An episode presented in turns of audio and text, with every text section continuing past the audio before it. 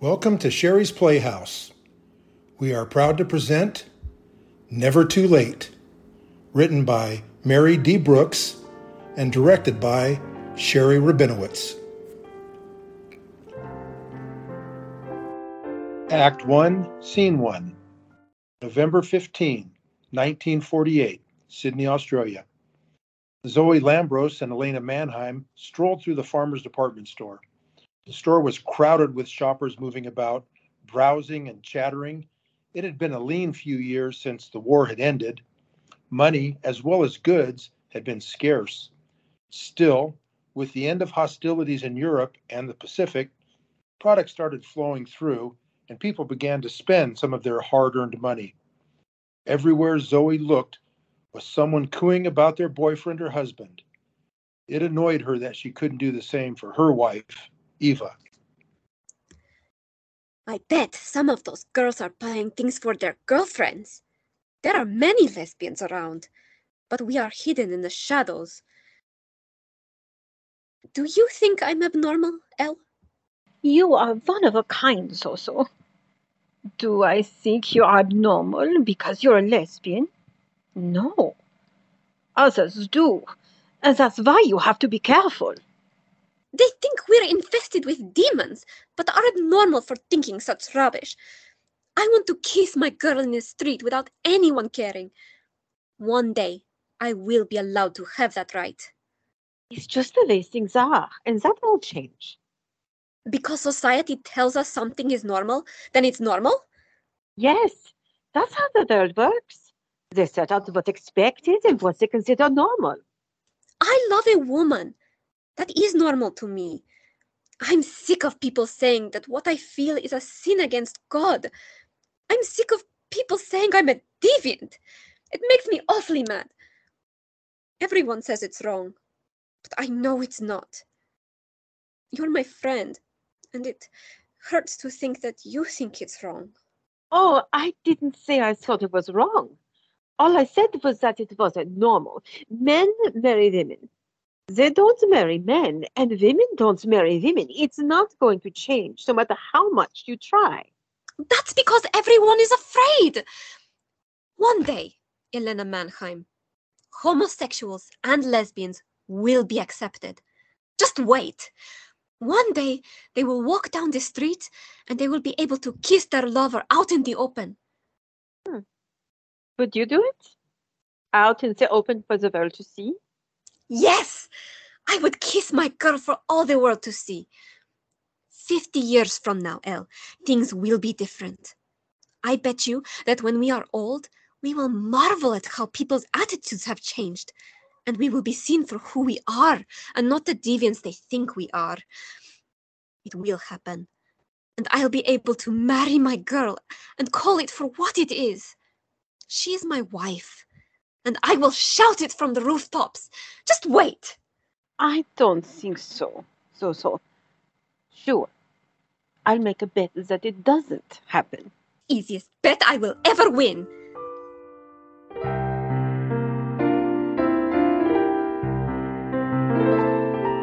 Scene 2, 1958. September 12, 1958. When the excitement of Eva and Zoe's 10th wedding anniversary celebration dissipated, life at the Lambros family household was restored to its customary bedtime bedlam. As the noise level subsided and peace returned, Eva Lambros was overjoyed that God had given her the most precious gifts possible her wife, Zoe, and their children. Eva wrapped a comforting arm around her partner's waist as Zoe slept. She kissed a sleeping Zoe goodnight and closed her tired eyes. Then she began to see images coalesce into a fusion of visions. 69 years later, September 12th, 2017, the Marriage Equality Plebiscite Bill was enacted in the Australian Parliament, and the campaign for same sex marriage to become legal under Australian law began. Ziva Lambros stood at the center of the cavernous warehouse and looked around the space that would become the campaign hub for the SSM campaign. Two cameras were slung across her back, and one was in her hand. Z hated digital cameras. She had been taught to use a proper film camera, which she preferred. She was in her late 20s and had blazing red hair and green eyes. Tall and imposing were descriptions often bandied about, and the usual fiery redhead would follow. Comparisons to her grandmother, Zoe Lambros, were also mentioned. Z didn't have a problem with the comparison. She looked like her grandmother, but wasn't an artist. She was a quiet woman with more in common with her grandmother, Eva Lambros, than Zoe. Her photography skills came from Eva as well. Photography was a way for her to escape attention. Not that being over six feet would allow her to be invisible. Z hated reporters and preferred to be on the other side of the camera and nowhere near a microphone. On hearing the door to the floor open, Ziva turned to see her eldest brother, Michael, heading her way. So, what do you think? Oh, I like the blue suit, and for once, it matches your tie and your crazy blue eyes. Smart ass, I admit the building. It's perfect. It's exactly what Yaya Zoe is after. I've taken a few good shots of the building. Those photos are going to take at least a day to process. Why can't you be like a normal photographer and take digital shots? If you had taken them in a, your phone camera, I could show them to Yaya when we head to the Observer's head office. And normal photographers take the best photos Mickey Mouse. If I'd taken them with my inferior phone camera, it would have made me cry. And you don't want me weeping on the floor, do you? Oh, God, no. I would have to explain how I made you cry to Oma. No pass. The two looked at each other and laughed. Ziva leaned over and kissed her brother on the cheek. Hi, doesn't your imaginary girlfriend work at the best cat litter newspaper? Does she have two heads or something? Is that why you haven't introduced her to the family yet? That's so witty. No, she doesn't have two heads. She works for the Observer. And you'll meet her when the time is right. Don't you think she should have met us before you fell off the cliff? I should have introduced her. But I didn't anticipate falling off that quickly. Well, too late now. At least she's not a vapid hussy like the last one. Riley wasn't a vapid hussy. She was a little self absorbed and enjoyed showing a lot of skin. If I remember correctly, you didn't complain about her then. Oh, I hope she was good the... oh, Michael Panayiotis Lambros, wash your mouth out with soap. Not my line, Zorro. Uh, that was one of Theo's gems. Of course it was. As for Danielle, I'm not marrying her. Well, at least not yet. Waiting for her approval? Go away. By the way, don't try to find Donnie while you're there. No, Mum. Or asking anyone if they know Danny. Oh, no, Mum. Yaya said she would call later about what happened at the Observer. Before I forget, she wanted me to give you this letter. It's not for you, it's for your girlfriend. Danny is going to be so happy. Isn't she too old for her fan letters? Do I need to remind you that you wrote a fan letter to Bruce Springsteen and still have his autographed photo and note in your office? Mind like a steel trap. I'll live to torture you, big brother. Have fun at the Observer. And remember, Yaya loves you enough to drag you with her.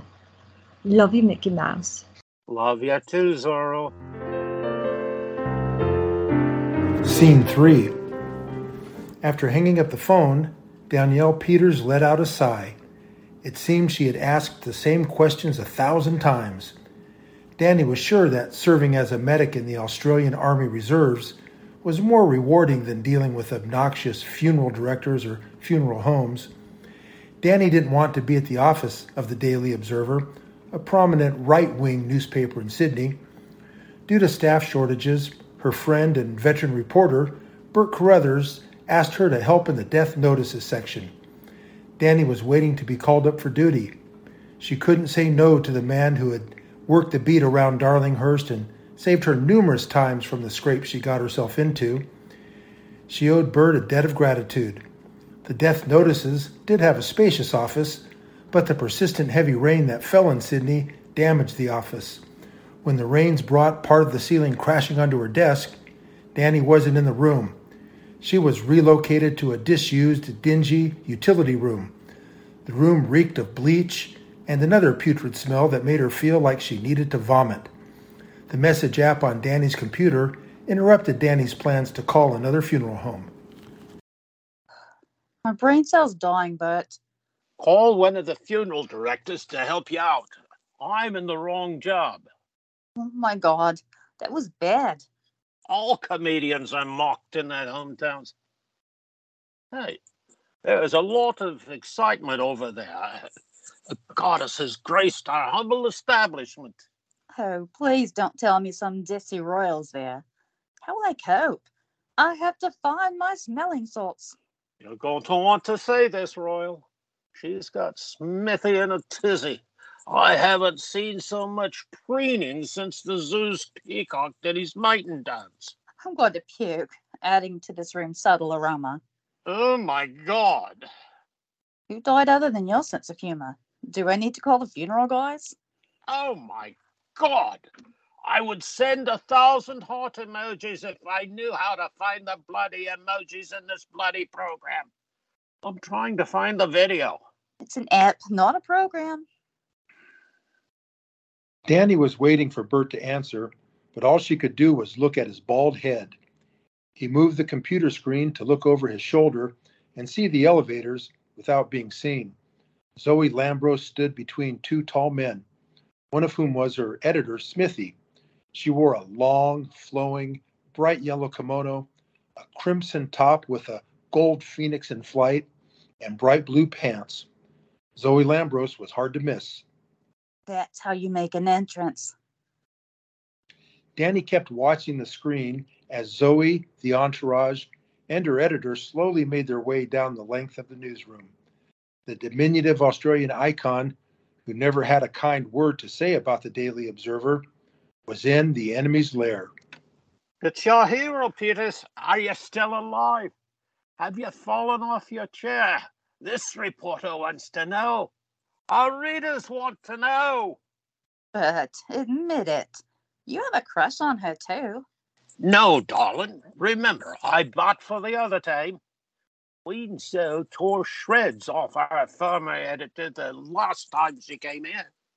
Poor bastard didn't know what to do with his eviscerated guts. Who was the Hulk next to her? Her bodyguard? Nope, that's her grandson. Not sure if that's Michael or Theodore. Those boys look alike. Zoe's gorgeous, even if she's in her 80s. And I love her talent. If you ask her nicely, maybe she wouldn't mind coming to my office.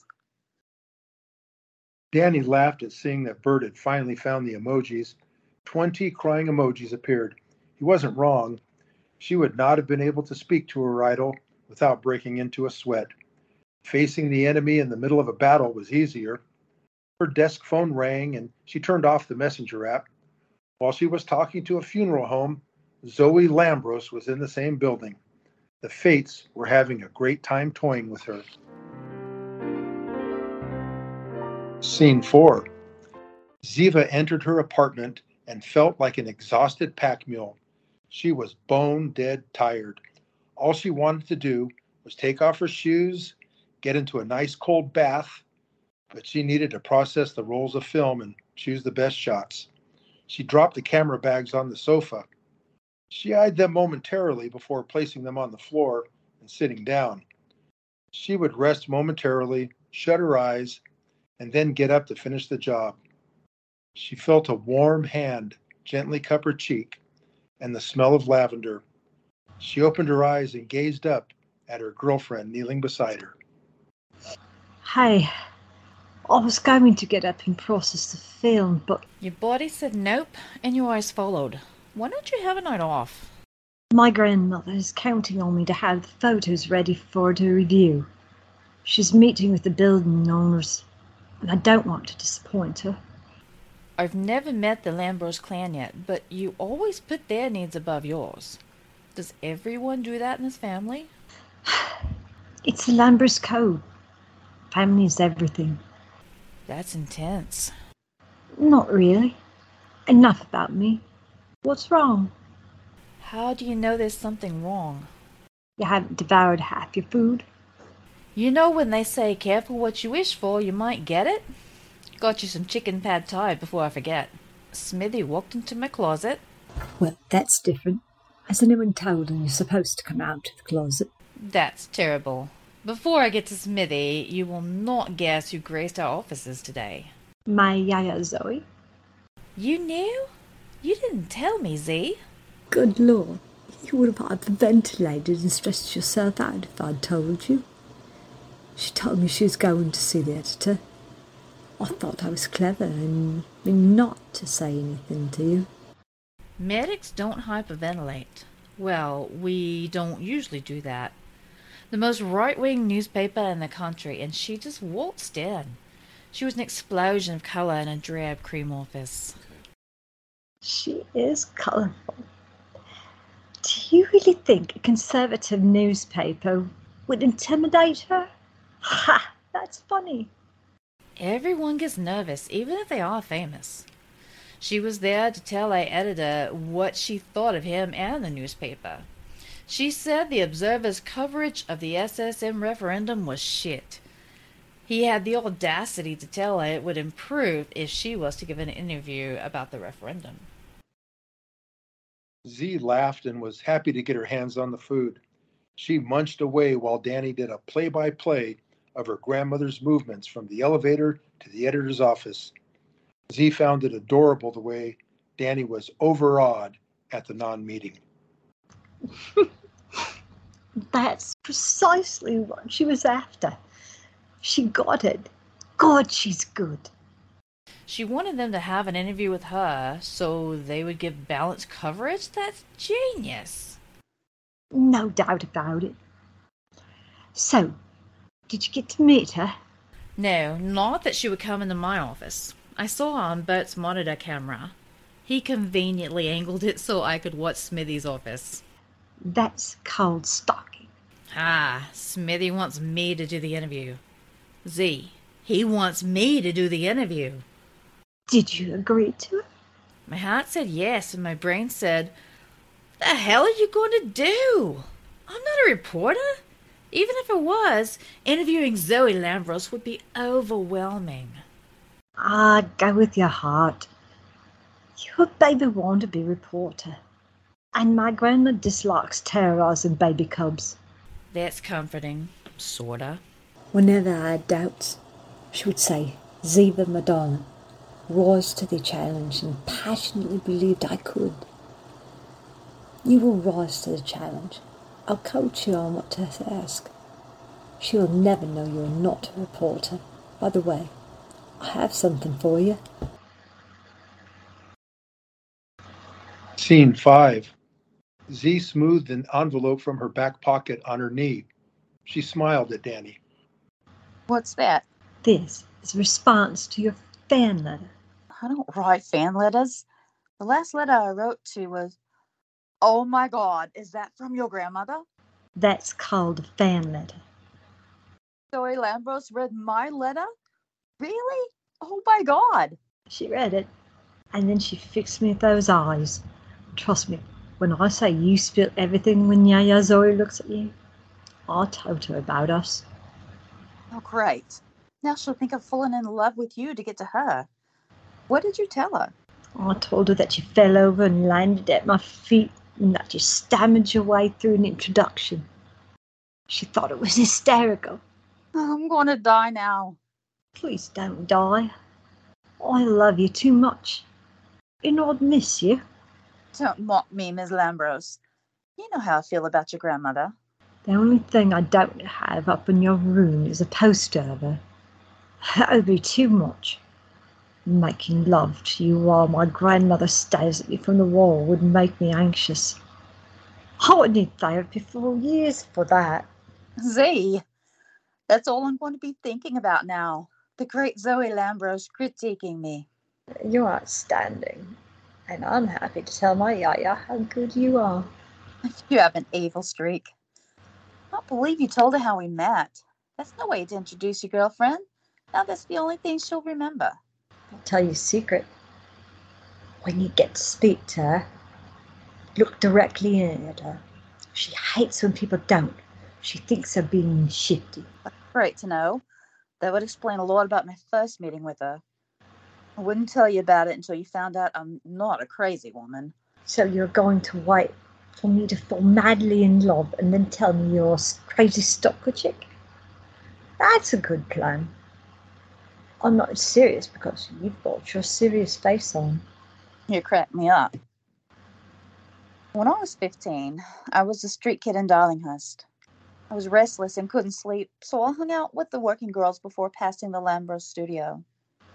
I was furious to see Aboriginal art on the walls of a white woman's art gallery. How dare this white woman misappropriate my culture's art? Zoe Lambros wasn't the first to use Indigenous art, but it infuriated me. Are you sure you're talking about my grandmother? She doesn't do any Indigenous art. She thought it was wrong of her to do so, and it would rob the Aboriginal artists. Maybe it was someone else's studio. Sign outside the building said Lambros Studio, so yes, I'm sure.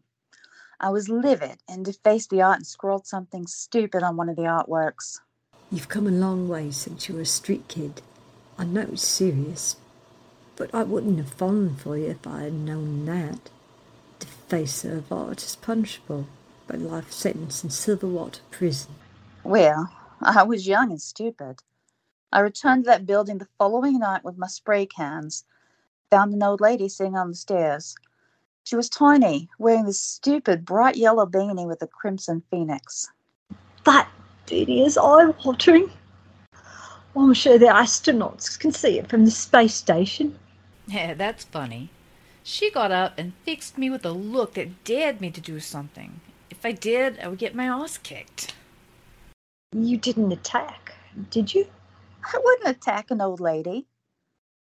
She would have kicked your ass into next week if you tried. I didn't know it then, but I handed her my cans and walked away. She stopped me by asking me if it gave me pleasure to destroy Indigenous art.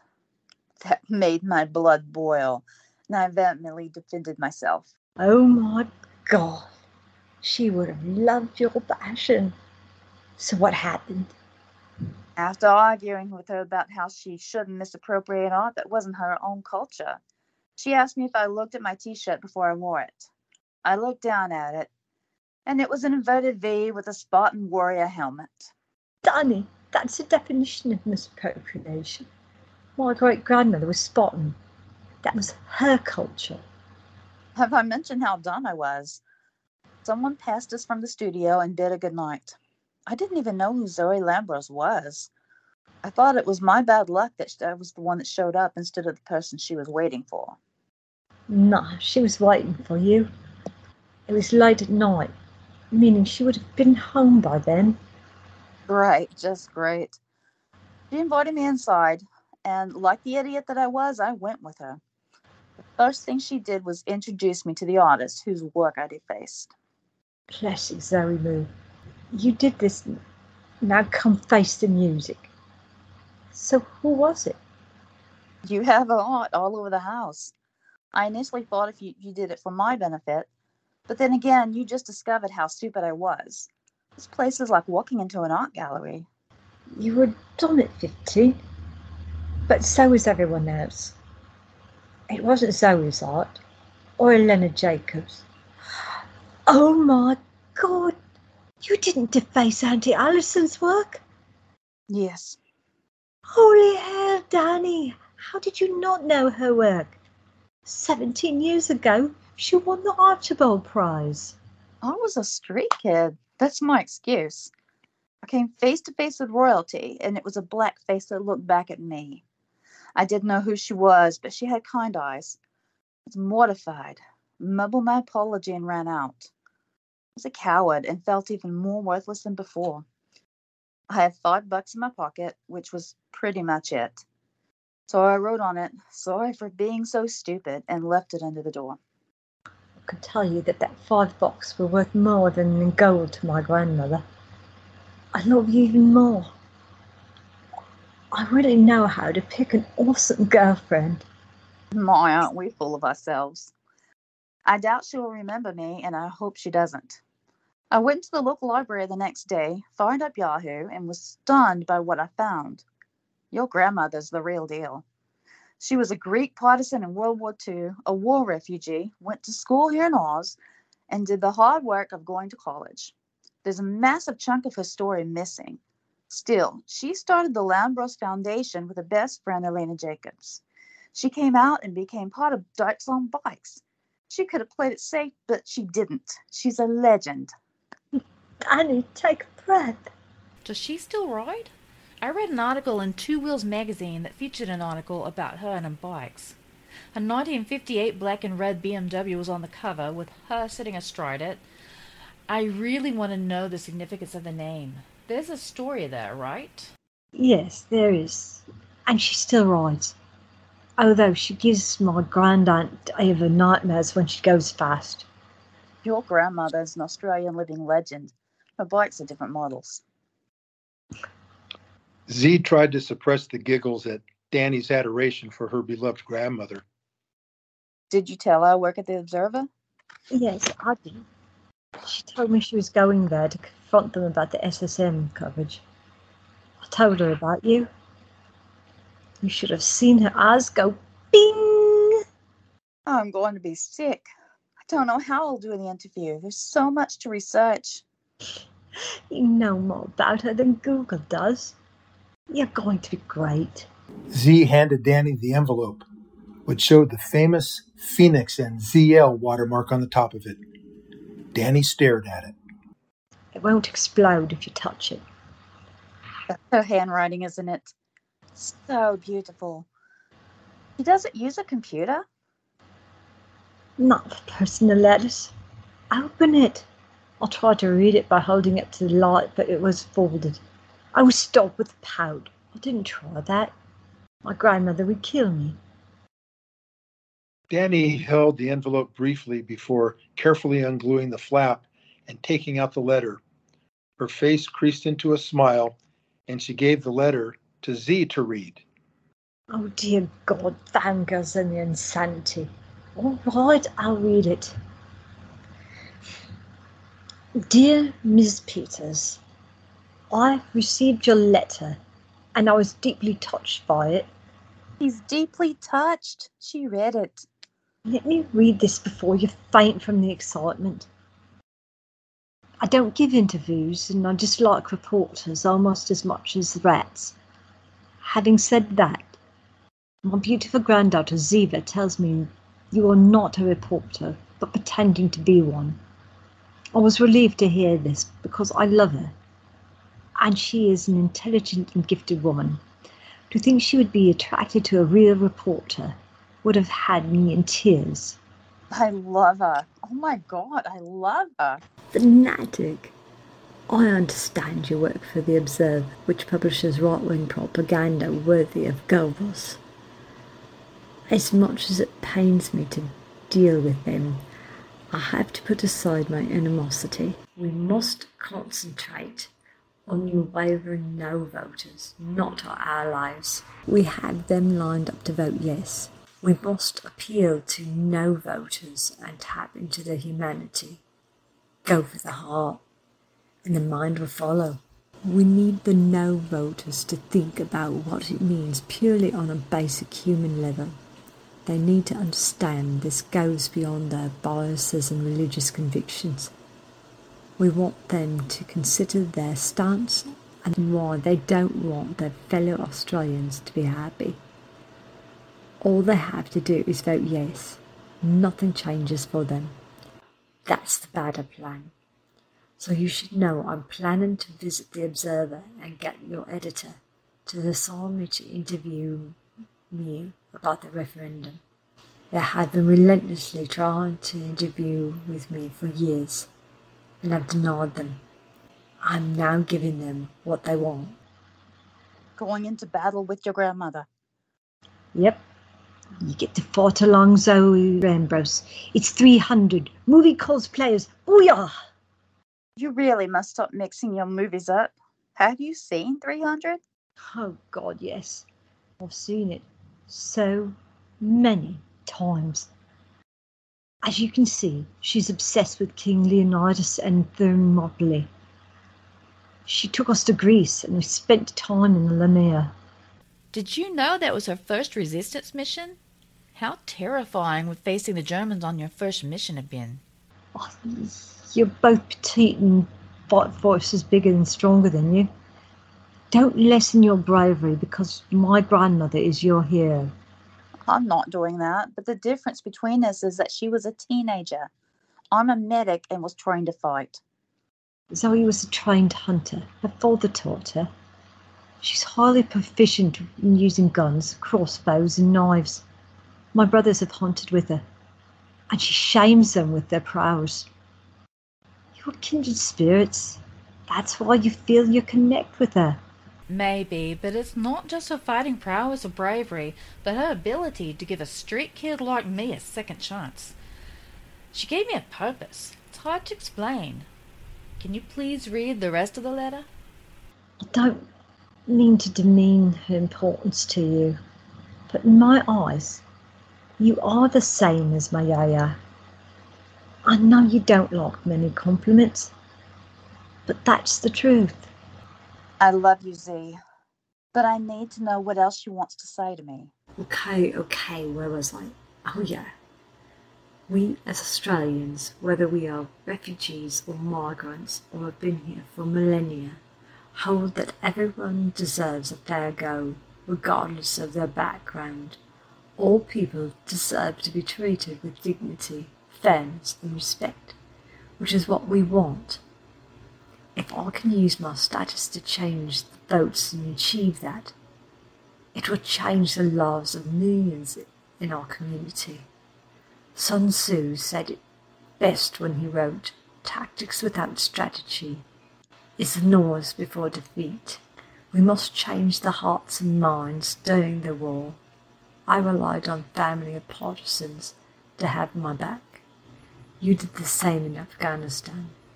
King Leonidas and his men lost the battle of Thermopylae, but Greece won the war. I'm prepared to lose the fight the observer and give them a win, but I will not lose this war.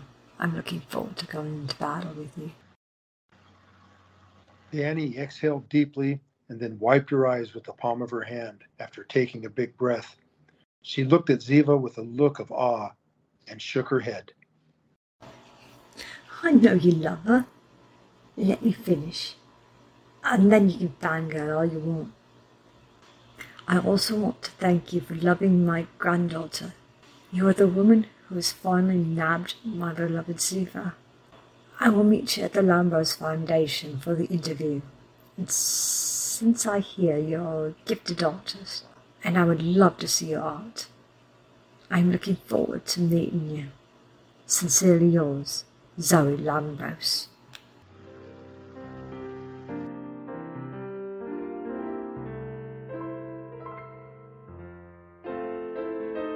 Act 2, Scene 6. The noise woke Danny from her light sleep as a gentle breeze blew through the open window, ruffling the curtains. Danny raised her head, glanced at their open door, and noticed the flickering light. It took a while for her to process what she had just seen. Danny lay there for a time, staring at the ceiling, before she figured out it must be the TV that wasn't turned off and was about to roll over and go back to sleep. Just as she had settled down, a shadow drifted across the room. Danny rolled over to see if Ziva had awakened. She tapped Ziva to wake her up, but it took a few more taps before Ziva's eyelids fluttered open. Are you okay? No, there's someone in the house. Oh, probably noise from outside, love. Noises don't turn on lights or make shadows dance across the wall. Ziva sighed, rolled out of bed, and put her hand under the bed to get her baseball bat. She stealthily went to the open bedroom door with Danny right behind her. The front door was closed, but the light was turned on. Ziva came out of the bedroom and was about to yell when she saw a familiar figure resting on the sofa. She visibly relaxed. What are you doing? I know who it is. Ziva took Danny's hand and entered the living room. The red-headed woman on the sofa held up her drink and winked. Dear God, Mum, you scared us half to death. Darling, that's a little too dramatic. Tell me, what use is a baseball bat if the intruder has a gun? Hmm? Mother, we both know the answer to that question. Larissa's smile widened and she tried not to laugh at her daughter's outrage. She patted the seat next to her, but Ziva stood her ground. Oh, this is your mom? Wow, you look like sisters. I mean, you know, red hair, green eyes, youthful parents, and all of that. And I think I'll shut up now. I'm not sure if I should take that as a compliment, darling. My mum is a lot older than me. Speaking of my mum, let me introduce you to the one and only Larissa Lambros. Forgive her. She doesn't know how to tell time. Mother, this is my girlfriend, Danielle Peters. Ziva grinned despite her annoyance at how her mother entered her house. She approached her mother, who shook her head and kissed her tenderly on the cheek. Danny was dumbfounded by the relaxed way Ziva accepted the fact her mother had just waltzed into her house. There had been no warning of her arrival, but Ziva didn't feel uncomfortable having her mother in her living room. Danny heard you fumbling around and thought you were trying to attack us. Ah, you are the famous Danielle I've heard so much about. We haven't met because my daughter is too secretive. Good Lord, I'm not being secretive. Larissa approached Danny and extended her arms. Danny didn't want to be touched and wanted to step away, but she stopped herself from fleeing. The hug enveloped her, and Danny waited for the inevitable disengagement. Still, Mrs. Lambros held on for longer than Danny thought she would. Her hug was genuine and exuded a feeling Danny didn't know how to express. Danny felt tears prickling at the back of her eyes and tried to clear them away before Larissa let go. She was moved by the effortless way Larissa showed her love to her daughter and by extension to her. Ziva never took her eyes off her and was about to tell her mother to stop when Danny shook her head. Are you all right? Yeah, all fine. Mother, I thought you were arriving tomorrow. I was until your brother arranged for an earlier flight, and I decided you were closer than the estate and came here. Uh, oh, did I catch you making love? Usually my timing is impeccable. Mother! It's midnight. Home is only 20 minutes away. Did your mother just ask, um, Yes, darling, she did. And as you saw, I ignored the question. Go back to bed. I'll explain everything later. Ziva watched Danny go inside their bedroom, shaking her head before she turned to her mother, who was beaming. You've been hiding her, and I don't know why. She is adorable. What's wrong with her? Mother, really, must you be so blunt? Nothing is wrong with her. She's clearly not fragile and not another one of those airheads you've dated. That's not fair. You need someone who's going to compliment you and is your equal. And none of the airheads came anywhere near that. This beautiful woman is different and her eyes are captivating. She passed the hug test. Yes, she does have beautiful eyes and a beautiful soul. Not everyone likes to hug a stranger, Mum. I have a feeling she's the one. Why do you ask questions when you already know the answers? That, that's annoying. We have free will. And you may have taken a different path. That's why. Could have saved me from dating the airheads. I'm glad we agree you dated airheads. I want my children to make their own choices in life and not have me dictate how I want them to be or who to see. I like this young lady. Oh, I've fallen off the cliff. I don't think she's the one. I know, baby girl. I can see it in your eyes. Mama told me you haven't introduced her to the family yet. Why is that? Hmm? Oh, Dan is an orphan, Ma. She doesn't come from a large family like us. That gets into everyone's business. She needs to be eased into it. So you shielded her from us will lessen the impact? I could have gone home, but came here because I've waited long enough. Show Danielle some respect and let her feel the love of our family. You don't get to decide how she feels, and Danielle will tell you if she feels uncomfortable. Yes, Mama. Now, reassure your lady love you don't have a crazy mother who breaks in houses at midnight for no good reason. Yes, Mama.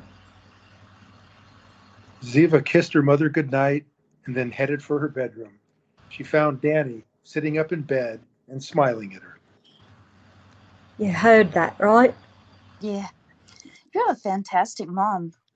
Were you scared I'd be overwhelmed? Yeah. My mom is a piece of the enormous puzzle that is my family. They can seem intimidating to outsiders. I also wanted you to myself before I showed you off. I've always wanted to be a part of a big family. I have so many questions, but not tonight. I have to impress your mom with my cooking tomorrow. Scene 7 Interview Day. Danny had changed clothes so many times the casts off lay on the floor of her messy bedroom. She finally settled on a blue jacket, cream shirt, and black pants. She side eyed the yellow shirt and wondered if she should change into that when a horn blared from the outside. She rushed through the house, gathered her bags and shoes, and left. She was about to greet Z when she froze. Sitting astride a 1958 red and black BMW was her girlfriend, decked out in black leather with crimson riding boots and a crimson helmet.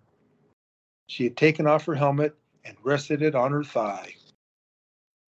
Your chariot awaits, milady. Hell no! You did not go and rent that base just for me. I did not. I borrowed it. That bike is magnificent. Are you sure you can ride it? Danielle Peters, you sound like my mother. Uh-uh. Pride comes before a crash. You are messing with me. Go away. Return the bike to the rental place and we will take my car. With a chuckle, Ziva got off the bike, approached Danny, and smiled broadly. I told my yaya you liked bikes and asked if I could borrow Artemis. That is not Artemis. Don't tease me, Z. Please. My butterflies have butterflies. That's a lot of butterflies. Ziva took Danny's hand and led her to the bike. She had deliberately hidden the name with her jacket when she arrived.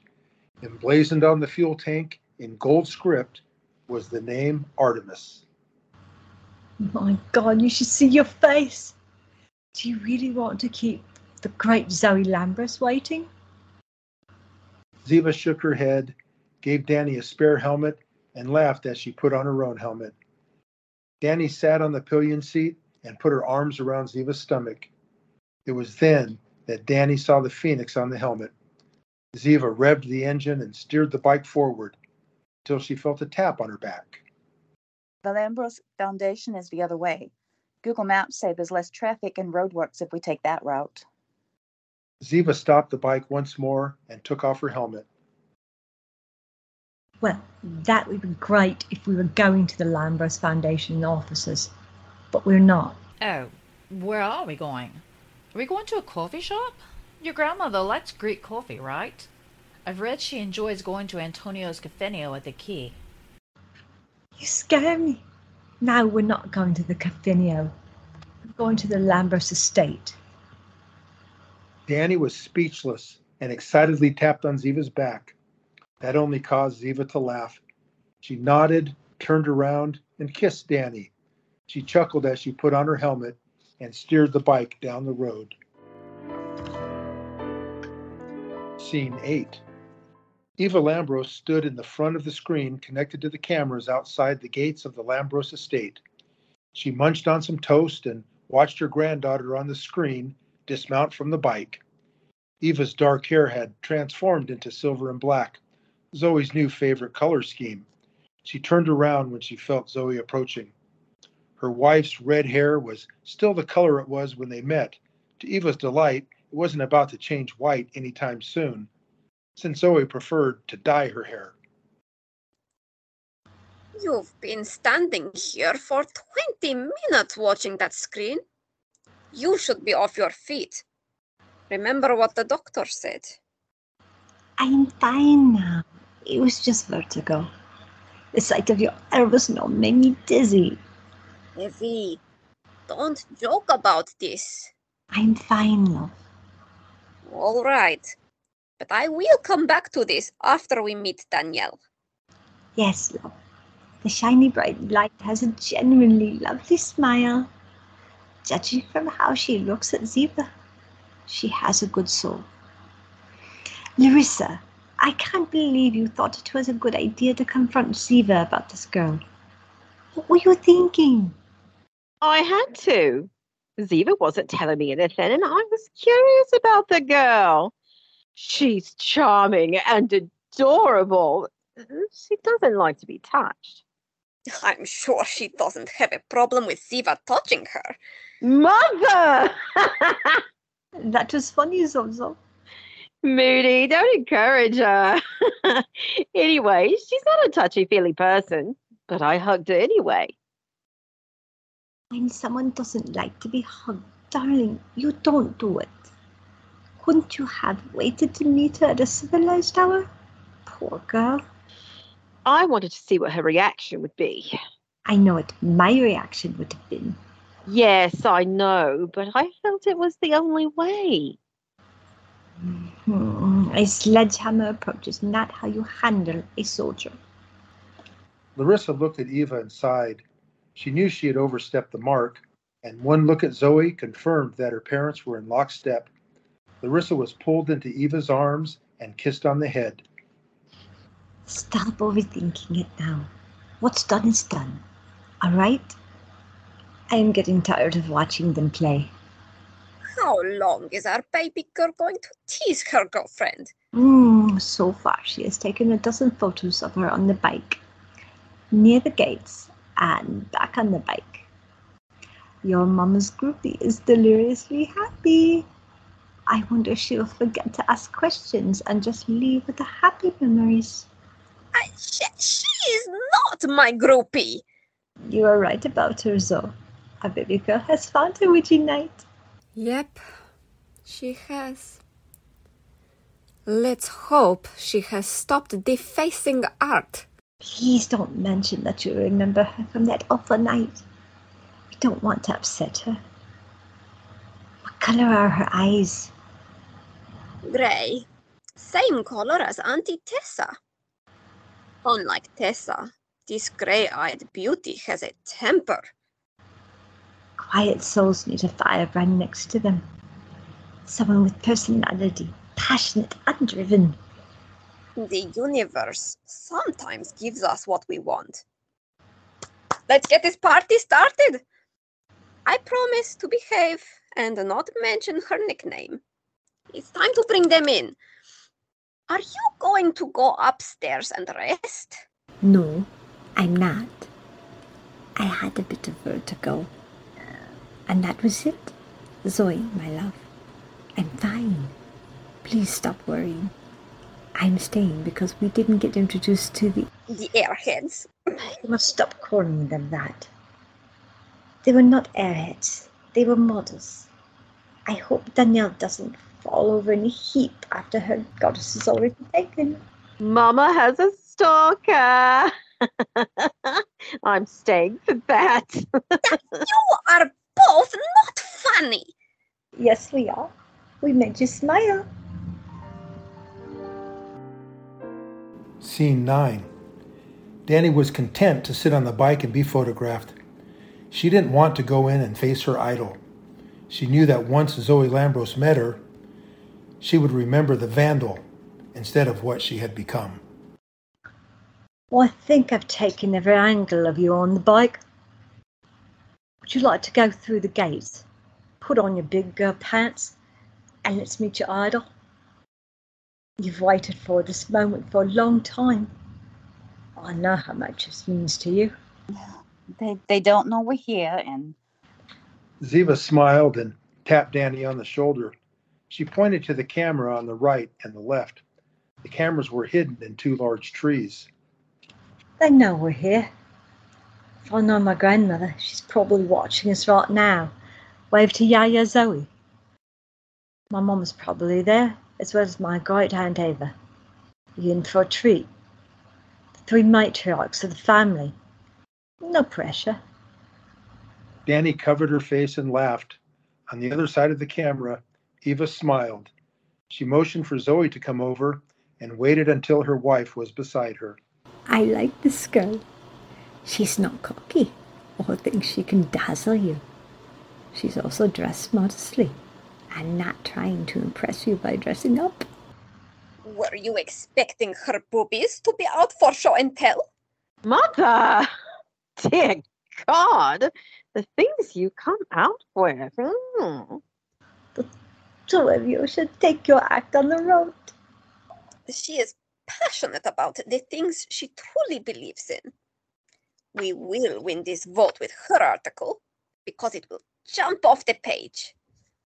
You like her. Moody was right. You understand her. I do. Be gentle with her. And don't get her so overawed that she forgets how to speak. Evie, she has faced the Taliban. She's not scared of little old me. Eva burst into uproarious guffaws and grabbed the side of the table for support. With her arm around Zoe's shoulder, she kissed her soundly. The world has been scared of you for seven decades. Oh, look, the gates are opening. Get ready for showtime. The bike slowly came to a stop outside the main house.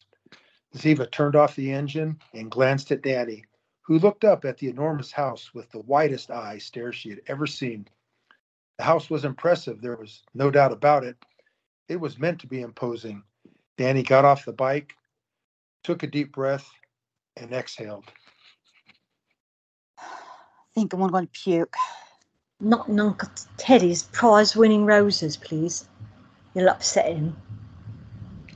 Ziva was more than a little impressed with Danny's courage. She was terrified of meeting Zoe again. Her desire to meet her hero, the woman who meant more to her than anyone realized, was more important than her fear. Ziva made way for Danny to knock on the door.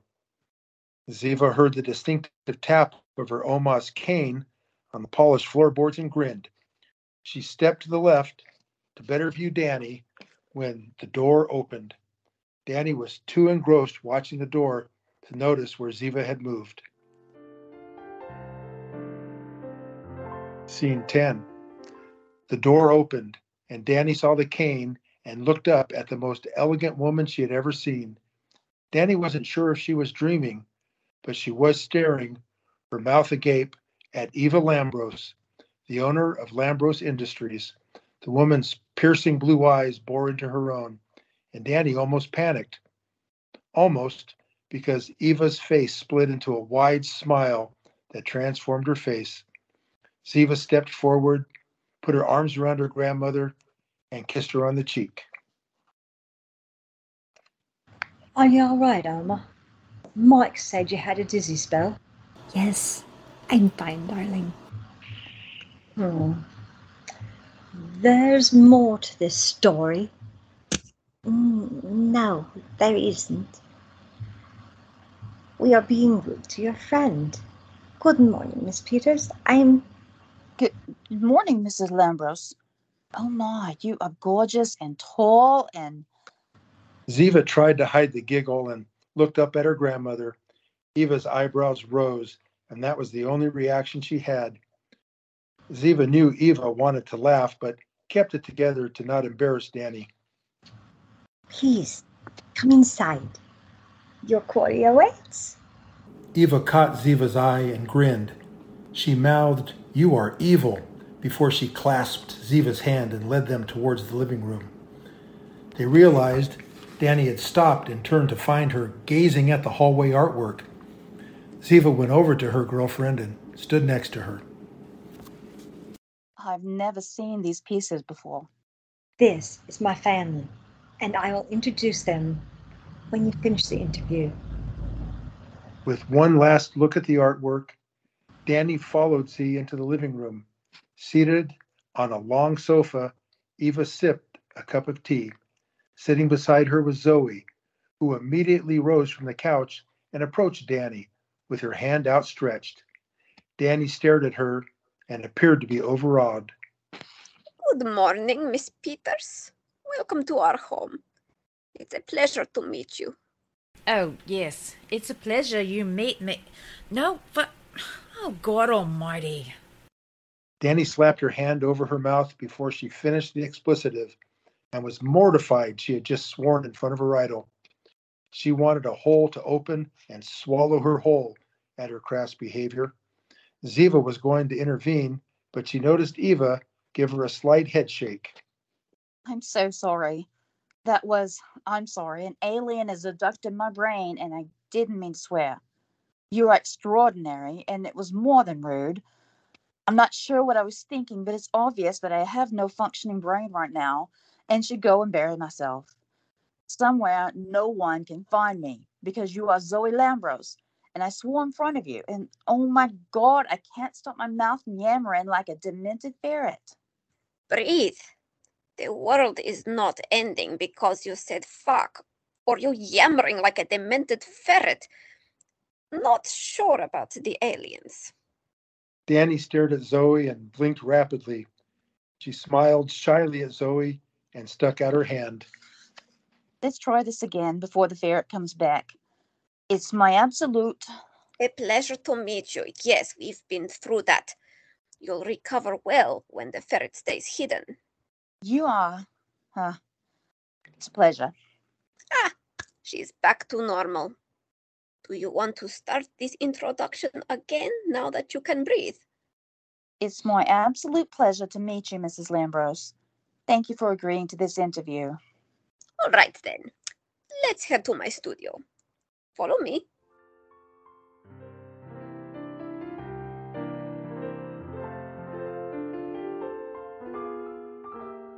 Act 3, Scene 11. Danny leaned over and was about to turn off her phone recording app when Zoe stopped her. Danny smiled, left the phone app turned on, and sat back in the wicker chair. The studio was a marvel to see. It was light and colorful. It was everything she imagined it to be and reflected the artist. Thank you for being so gracious with your time, Mrs. Lambros. You have lived an extraordinary life. I don't think it's been extraordinary. It was just life. You must live it the best way possible and with the people you love. That's why this SSM vote is important. We deserve to marry the people we love. We have the exact wants and needs. We shouldn't have to justify our love or have a public servant dictate how we live. As a young lesbian in Greece, there had to be some pressure to marry and be stuck in an arranged marriage. You've been doing research on Greek customs. Yes. If you didn't marry by the age of 15 or 16, it was the talk of the village that there was something wrong with you. My mother used to say that nothing was worse than a young woman being on the shelf. the pressure was real. But I never entertained getting married. I didn't want to. I drove the local matchmaker crazy with my antics. The poor woman. Did you know of other lesbians in your village? Not back then, but I didn't even know what that meant. Of course, when it finally dawned on me that I was a lesbian, everything made sense and I knew where I fit into this world. Your next question should be the most obvious one. Why did you decide to come out? No, that's not your next question. You're letting your relationship with my granddaughter influence what you ask.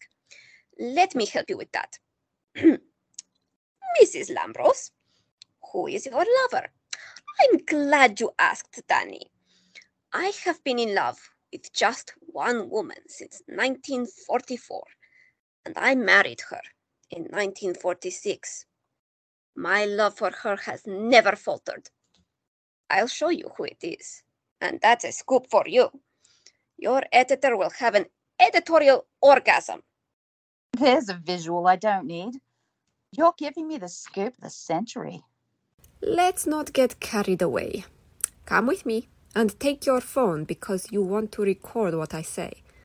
Danny followed Zoe through the maze of canvases. Zoe opened the door that led to an annex of the studio that appeared to be Zoe's office.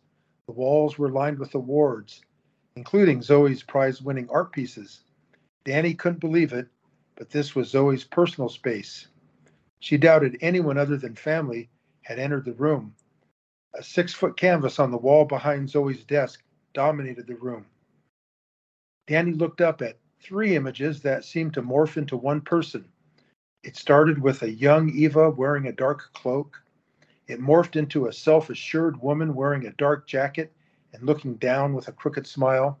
The final image was of a radiant, older Eva wearing an incandescent blue cloak that matched her eyes. That is stunning. Yes, she is. Sit. Before we continue, don't let your relationship with my granddaughter stop you from asking personal questions. If I don't like the question, I won't answer it. Thank you, Mrs. Lambros. I'll keep that in mind. I'm a soldier and not a reporter, but I will become whatever I need to be for the SSM vote to get the yes vote to the top. Zoe sat back in her chair and smiled. This was the street kid, the brawler that Zoe had hoped would surface. She was not disappointed. You feel things passionately, and that is what I'm after. You work harder when you have skin in the game. Danny looked up at Eva's portrait and back at Zoe in amazement.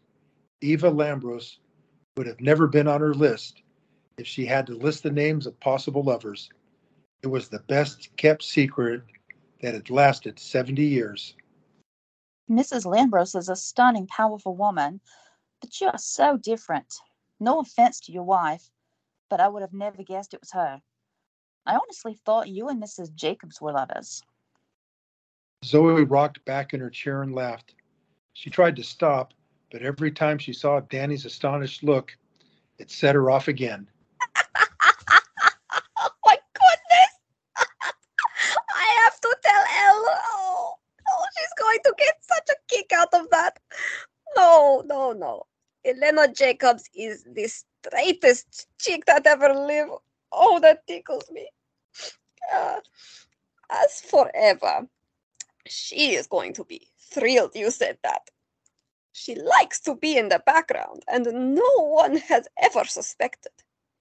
If they did, they weren't game enough to write about it. Your eyes light up when you talk about her. Ziva calls true love falling off a cliff. If given half a chance, you could talk about your Eva all day and still have stories to tell.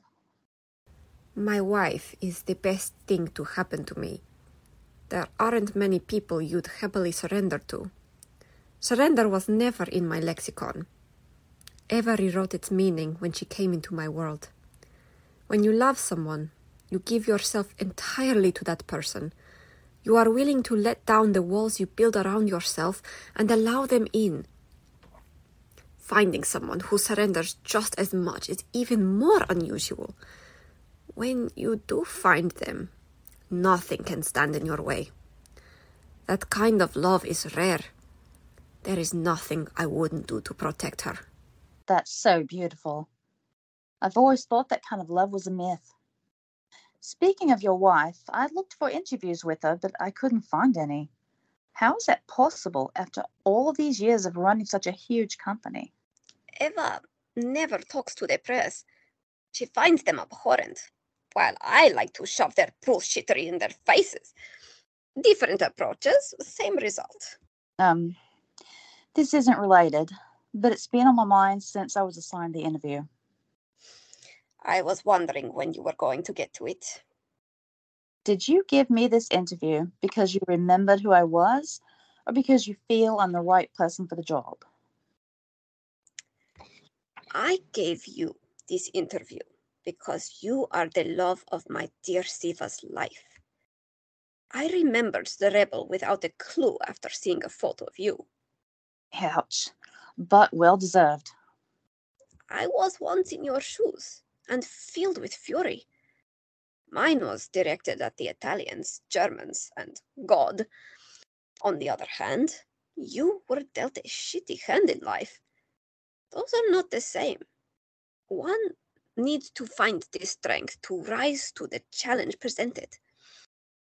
Did you rise to the challenge? I did, and you had everything to do with it.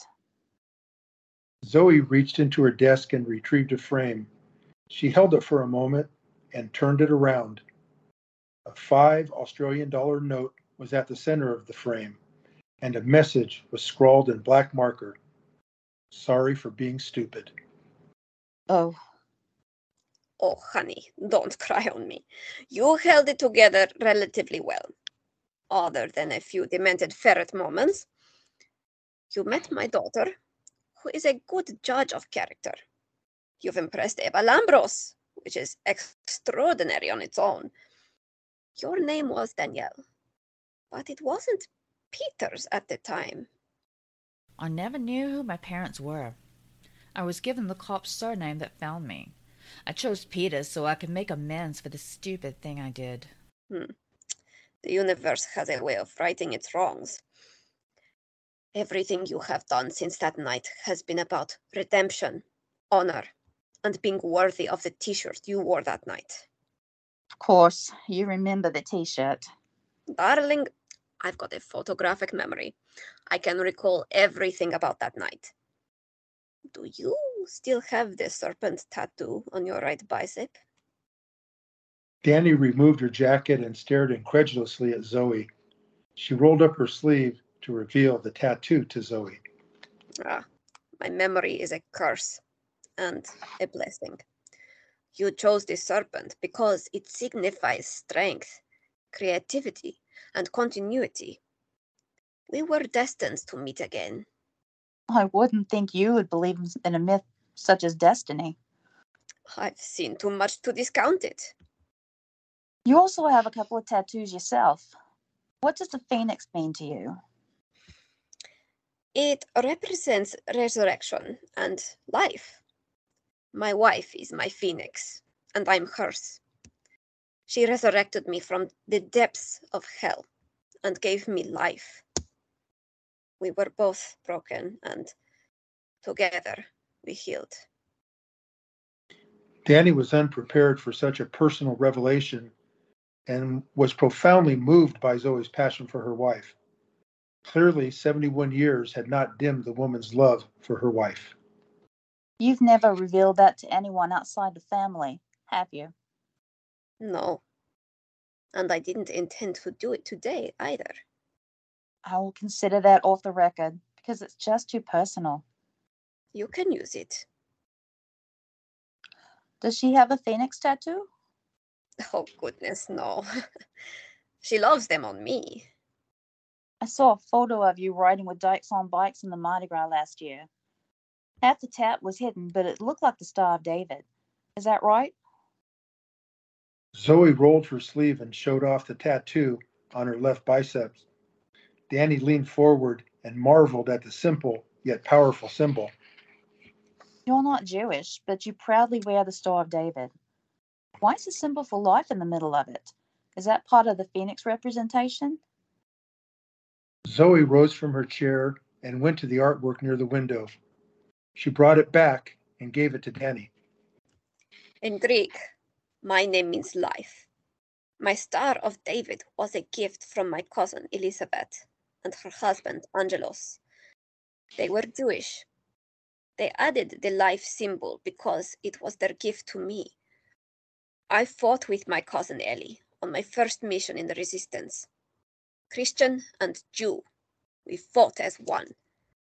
It's heartbreaking that anti Semitism is rearing its ugly head again. You never surrender to those who hate you. Don't appease them, hoping they will change. They won't. Wear your Star of David proudly. You are extraordinary.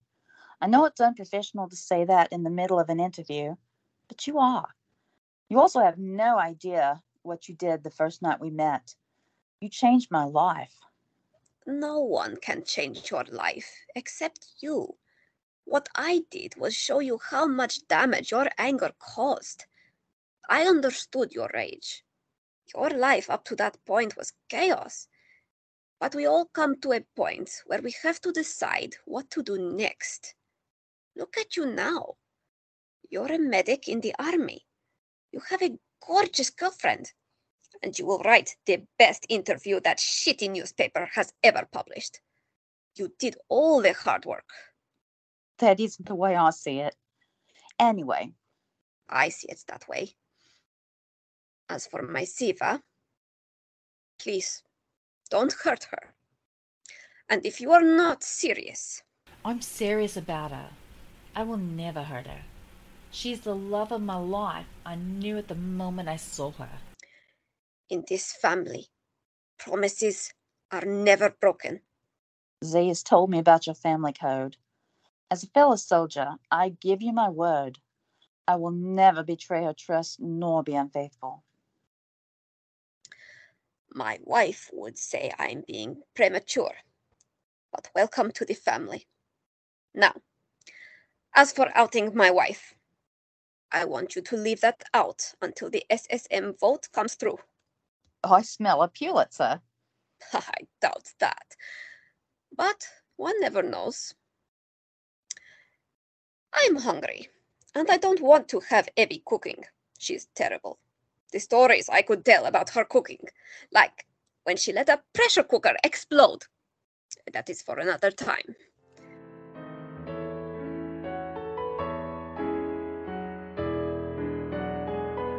Scene 12, October 27, 2017. The referendum vote ends. Ziva was sprawled on the bed, gloomily browsing through social media. She had read too many posts by trolls spewing their venomous hatred of the vote and had shut off the phone in disgust. She flicked through the TV stations, watched the news about the vote, and then channel surfed before turning everything off. Ziva looked up at the ceiling and waited for Danny to come to bed. Are you up for chat? For you, I'll stay up all night. What did you have in mind? Oh, before I tell you, Zoe, I mean your grandmother. What did she say for you to call her? Yeah, yeah. That seems premature to me. If she told you to call her that, she considers you family. Is that understood, soldier? Yes, ma'am. Yaya told me about an idea for a book about their journey from war-torn Greece to Australia. Yep, Yaya has a name for the book already. I suggested Journey of Souls, but she said something in Greek that didn't sound complimentary. Probably not. She wants to call it In the Blood of the Greeks. It's a line from the Greek national anthem. I like that. Now, since we are speaking about your grandmothers, I was waiting for you to apologize for the great aunt's lie. You called Ava Oma when I met her at the door. I wasn't bamboozled enough to miss that. You spoke German to her, so I wouldn't understand. I googled the word when we got back. She is my great aunt and my grandmother. She got married to Zoe's brother, Theodore. It's a long story, but I'll give you the cliff notes. You have a complicated family. No, it's not. Well, this part isn't. Zoe wanted children, and technically she was single. In 1949, they said Ava said no because the state would take them away from Zoe since being a single woman and pregnant was taboo. Like everything they do, they find a way around the obstacle. Something Zoe said made me think of The Art of War by Sun Tzu. I didn't know she would be interested in Tzu. The Tzu devotee is Ava rather than Zoe. That makes sense, considering all about avoiding conflict and war. Ava found that she needed to get around the problem and found a unique way of doing it. She decided it'd be a good idea for Zoe to marry her cousin Thomas. Don't laugh. Maybe you should because that news was not well received. Good grief, this whole thing would also make a great TV show. Their life is filled with drama. Zoe's brother Theodore agreed to marry Ava. Thus she became Zoe's sister-in-law, and their children legal guardian if anything happened to Zoe. Damn, that's some fancy footwork, and it was genius. It all started when Zoe had her accident with the Mabel bike, and they wouldn't allow Ava to know anything about her condition.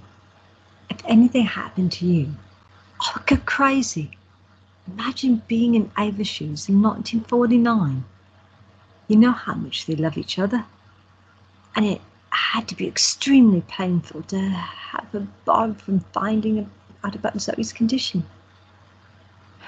So that's how she became both my great aunt and my grandmother. Both were true. I didn't lie. I've been calling Oma my great aunt for as long as I can remember. Do you think it's fair to out her to people that have no business to know? I'm not some random chick. I'm your partner. Oh, I know, and I'm sorry I didn't tell you the story earlier, even when my mother told me to let you in on the secret. You told me it was vital that we don't keep secrets, and I agreed. That was a big secret, Z. I'm sorry. I won't do that again. Before I tell you about my family's biggest secret, I must tell you what will happen at the house on vote announcement day. All of them will be descending on the estate. I mean, all of them. It's going to get silly. It's going to get loud. And there will be a lot of stupid jokes. Racist jokes? Hell no! Where'd you get that from? No one says anything racist in my family. No one racism has never been an issue. Never. Don't get defensive when someone says stupid jokes. I understand that to mean racist, so I thought you were warning me about Jewish or black jokes. Newsflash.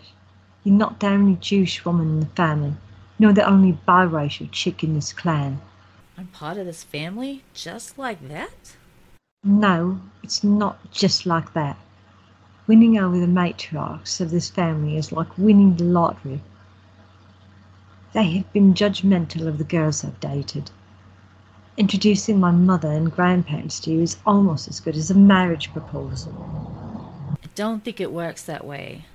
By the way, who in your clan is biracial? You'll find out. As I said, there will be crazy hijinks involving my brothers. I just thought I should warn you. Really? You thought they would scare me? No. I'm warning you because crazy stuff happens. An instigator is usually Oma Ava. Hard to believe, but it's true. Do you always get along? Which is impossible. Or is that an act? We have our disagreements like our families do. We never let our disputes fester overnight. We're incredibly close. Now for the biggest secret of them all. Get comfortable because this is a long story with no cliff notes. Scene 13, November 15, 2017. Referendum vote announcement. The day had finally arrived and the referendum results were going to be announced. The Lambros household was abuzz with activity as all the clan assembled. Z and Danny arrived at the main gate to be greeted by security. Various news organizations had sent reporters to cover the Lambros reaction to the vote. Their car was passed through and they drove down the long road to the central courtyard. Danny was amazed at the assembled cars and bikes. It looked like a parking lot. Theo wore a yellow high vis vest and directed the traffic. I didn't realize this place could hold so many vehicles. Look at all those bikes. Yeah, aren't they beautiful? Wait until Yaya Zoe leads them out of the estate and down the highway. It's a sight to behold. You're riding with me. You want me to ride with you with a broken foot? We're taking Mabel for a spin. The Mabel? Really? You're not fangirling again, are you? Yes, the Mabel. Thank you for dropping the tree limb on my foot.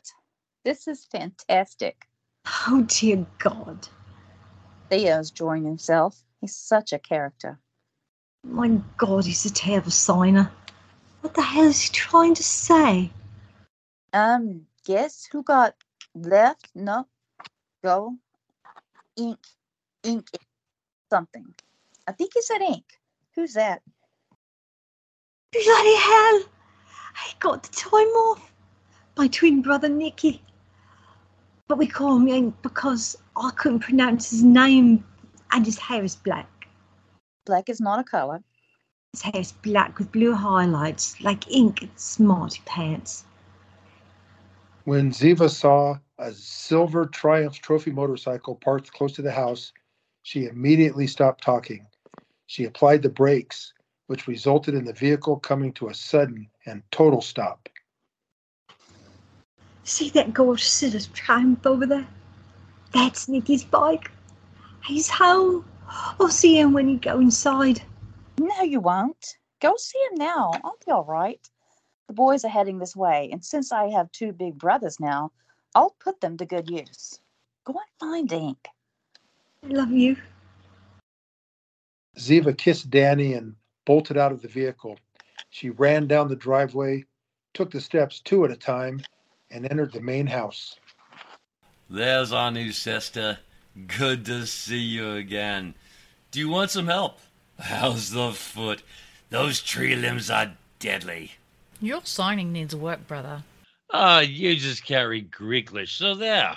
Zorro goes batshit crazy when Ink's around. They have some voodoo mind thing going on. What do you think of his bike? It's a beauty. Dale, what the hell was that signing? You looked like you were about to dislocate your shoulder. Good to see you again, Danny. We were here to escort you to the house. I don't need an escort. I've been here before. Oh, that's our instructions, ma'am. We are here to take you safely to your destination. Please put your tray table up. You gain assisting. Go nuts. We've always been nuts. Uh, do lesbians propose and get a tree limb to fall on their foot? Is that the new ritual or an old one? Danielle laughed and shook her head in delight. The Lambros clan was living up to what she thought families were. They were a little crazy and touched by some magical force, but they were everything she ever wanted and didn't have. She sniffed back the happy tears. She looked up to find that her new brothers were looking concerned. Settle down, boys. I'm just happy. That's all. Do you want some help getting up to the house? I have two big brothers, and I will take advantage of that. What's your idea? Oh, we thought we would take you in a wheelbarrow. You want to break my other foot? I'll just use my crutches and you can follow. You just want to push the wheelbarrow.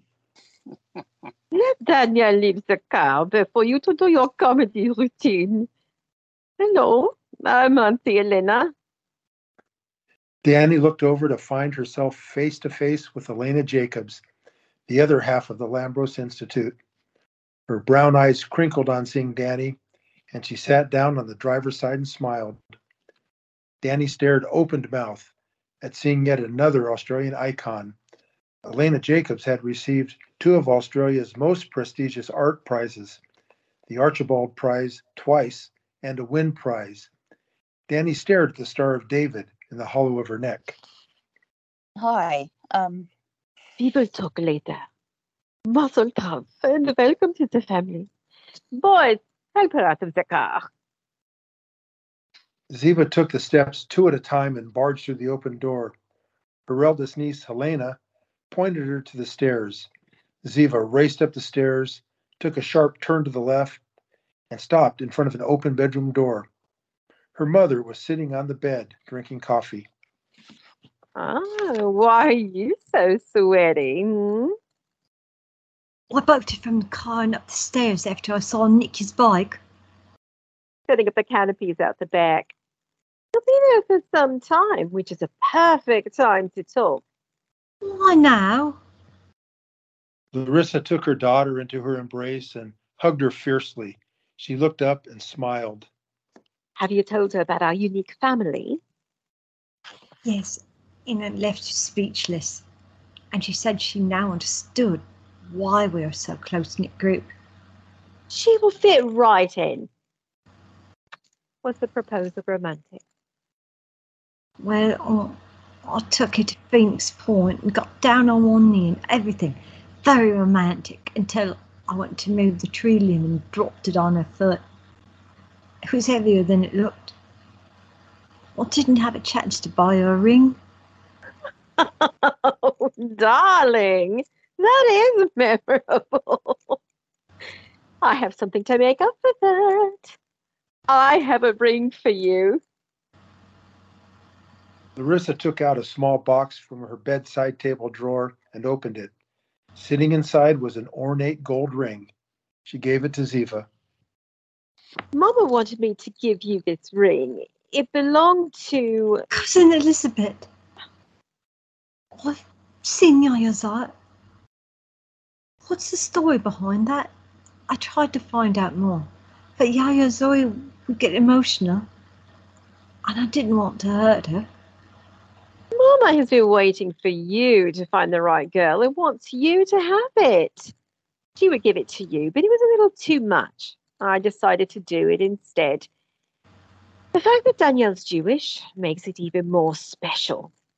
On the night of Mama's first resistance mission in 1941, Cousin Ellie wrote a letter to her.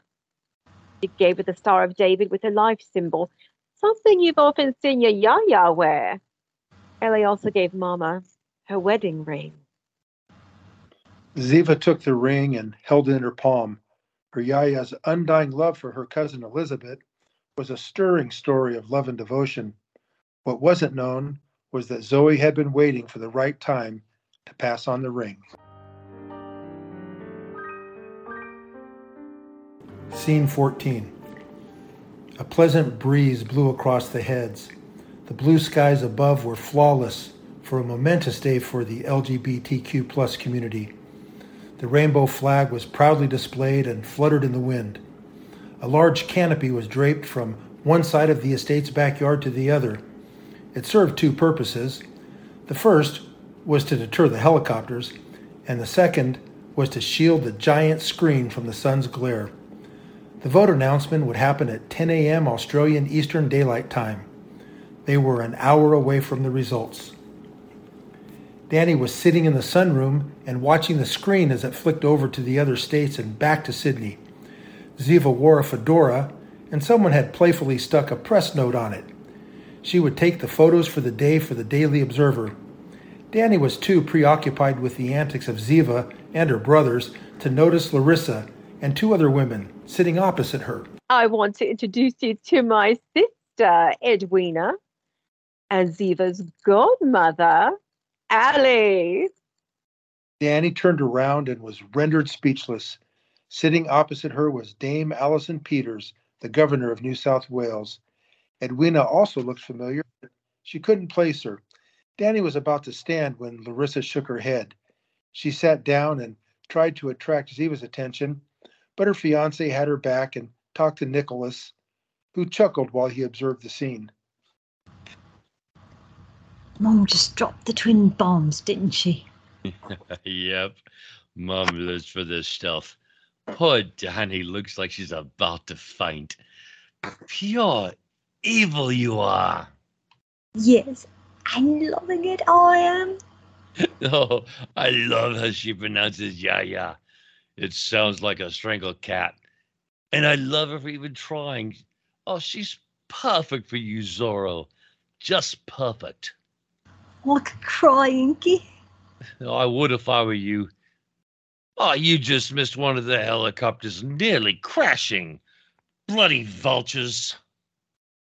Damn. Yaya Zoe would have loved to have had a photo of that.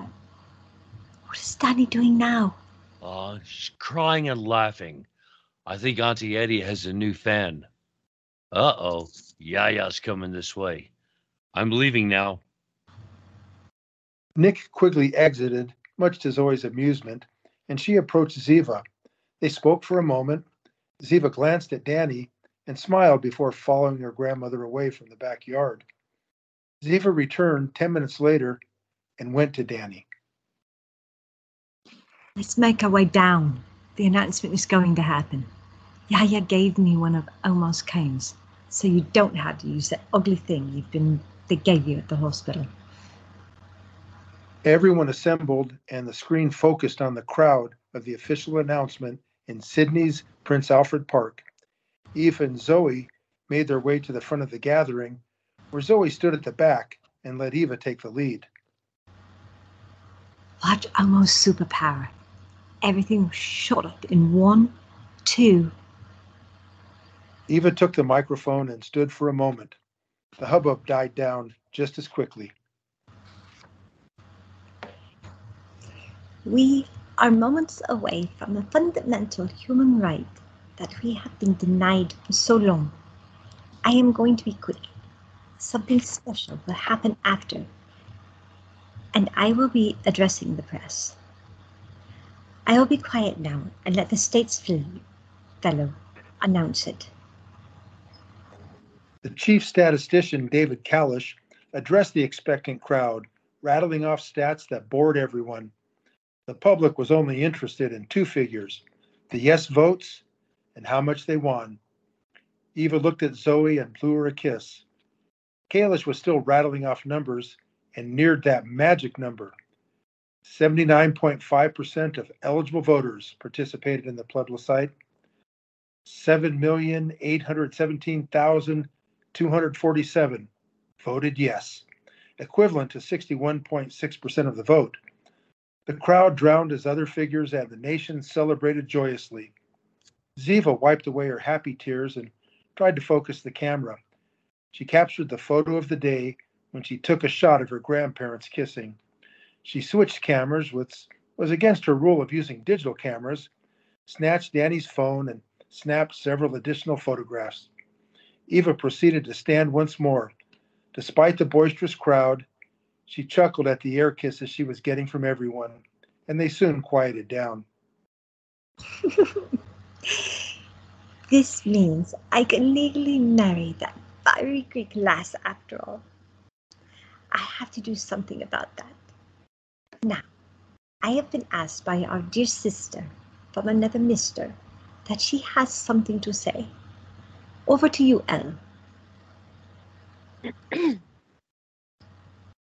As you all know, Zoe is shy about speaking her mind. We were in town on November 15, 1948, and we talked about how gays and lesbians couldn't walk down the street and hold hands or kiss in public. Zoe was adamant that in 50 years, well, 67, but who's counting? She would shout from the rooftops that she was married to Eva Muller and would kiss her for the whole world to see. Well, my dear sister, it's time to put your money where your mouth is and keep your promise. Game on! Our resident journalist and newest family member, Danielle, will address the press before Eva takes the microphone. I must find the courage to scream at the top of my lungs that I love the German lass. Easiest bet I'm ever going to win. Scene 15. Ziva watched the press gather outside the gates of the Lambros estate. A podium had been erected at the estate's gates, and everyone had assembled. The general buzz seemed friendly, but Ziva spotted some right wing commentators in the group that had no right being there. She glanced at her grandmother, who indicated that it was okay for them to stay. Welcome, everyone. So, did anything exciting happen today? I'm really pleased to be speaking to you on this joyous day. Please refrain from shouting over one another with your questions. That would be super. I would like to introduce Mrs. Eva Lambros, head of Lambros Industries. She has a few things to say. Thank you, Danielle. Today has been a momentous day for us in the LGBTQ plus community. Australia proved the world, despite its horrendous past laws, such as condemning gay men to imprisonment and death, that we deserve to marry whomever we want. Man, she just outed herself and is schooling them. That's a brave Oma. She's fired up. I want to thank these 7,817,247 Australians who voted yes. You have made so many people deliriously happy. As you all know, I came to Australia in 1947. Zoe's eyebrows rose, and she looked at Ziva with a questioning look. Ziva merely shrugged and hoped Zoe would believe her. She knew precisely what Eva was going to do. The journey to Australia in 1946 was an exciting experience in and of itself. On November 20, 1946, while the ship was still at sea in to Australia, I knelt before the woman who had captured my heart and proposed to her. Her name is Zoe Lambros.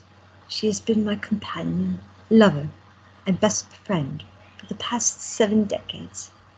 According to God's law, we have been married for 71 years. Australia has voted to change the Marriage Act.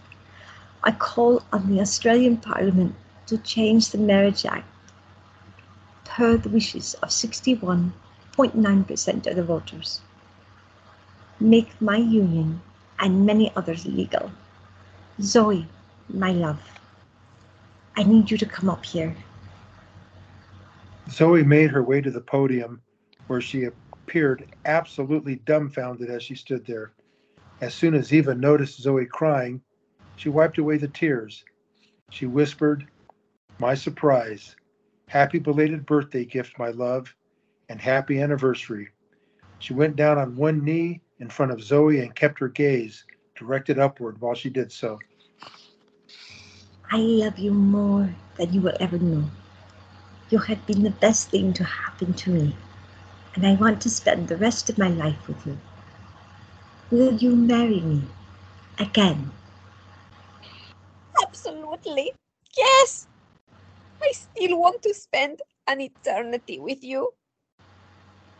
Amid the flashes going off and the numerous questions being yelled, Eva rose to her feet and took Zoe into her arms. She then dipped Zoe and kissed her soundly. Danny spent some time trying to calm everyone down while simultaneously fighting the urge to laugh. Oh, well, that was a good heart starter, wasn't it? I didn't see that coming. Even after 71 years of marriage. In 1947, my best friend, Elena Jacobs, and I had a wager. I told her I would shout my love for this incredible woman from the rooftops. Since this podium is high enough, I'm about to win a 67 year old bet. I love Eva Mueller. And since I just kissed her, that sealed the win. Where is my dear friend Elena? Pay up, sister. I win.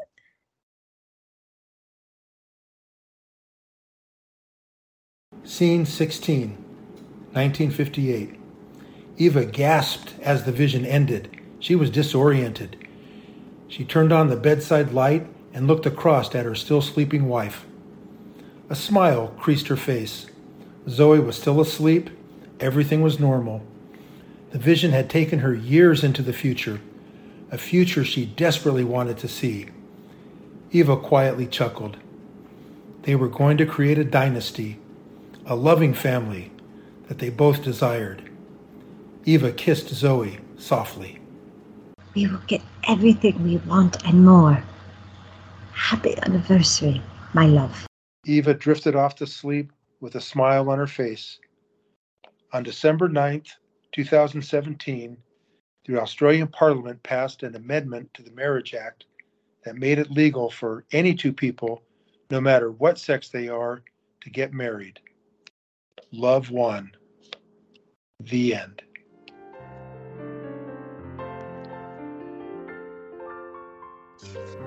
Thank you for joining us on Sherri's Playhouse.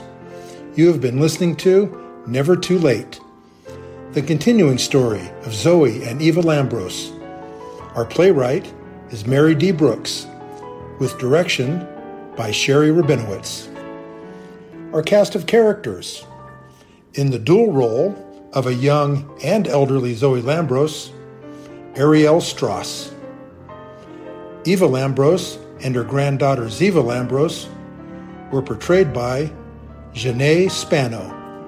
In the dual role of the young and elderly Elena Mannheim Jacobs, Mo Hannon. As Danielle Peters, Amanda Williams. As Larissa Lambros, Mo McCannon. Burke Carruthers and Michael Lambros were portrayed by Raymond Brent and voicing the brothers Nicholas and Theodore Lambros was Jay Wall. As your narrator, I am Hugh Regalado. Thank you again for listening in, and look for other presentations and interviews here on Sherri's Playhouse.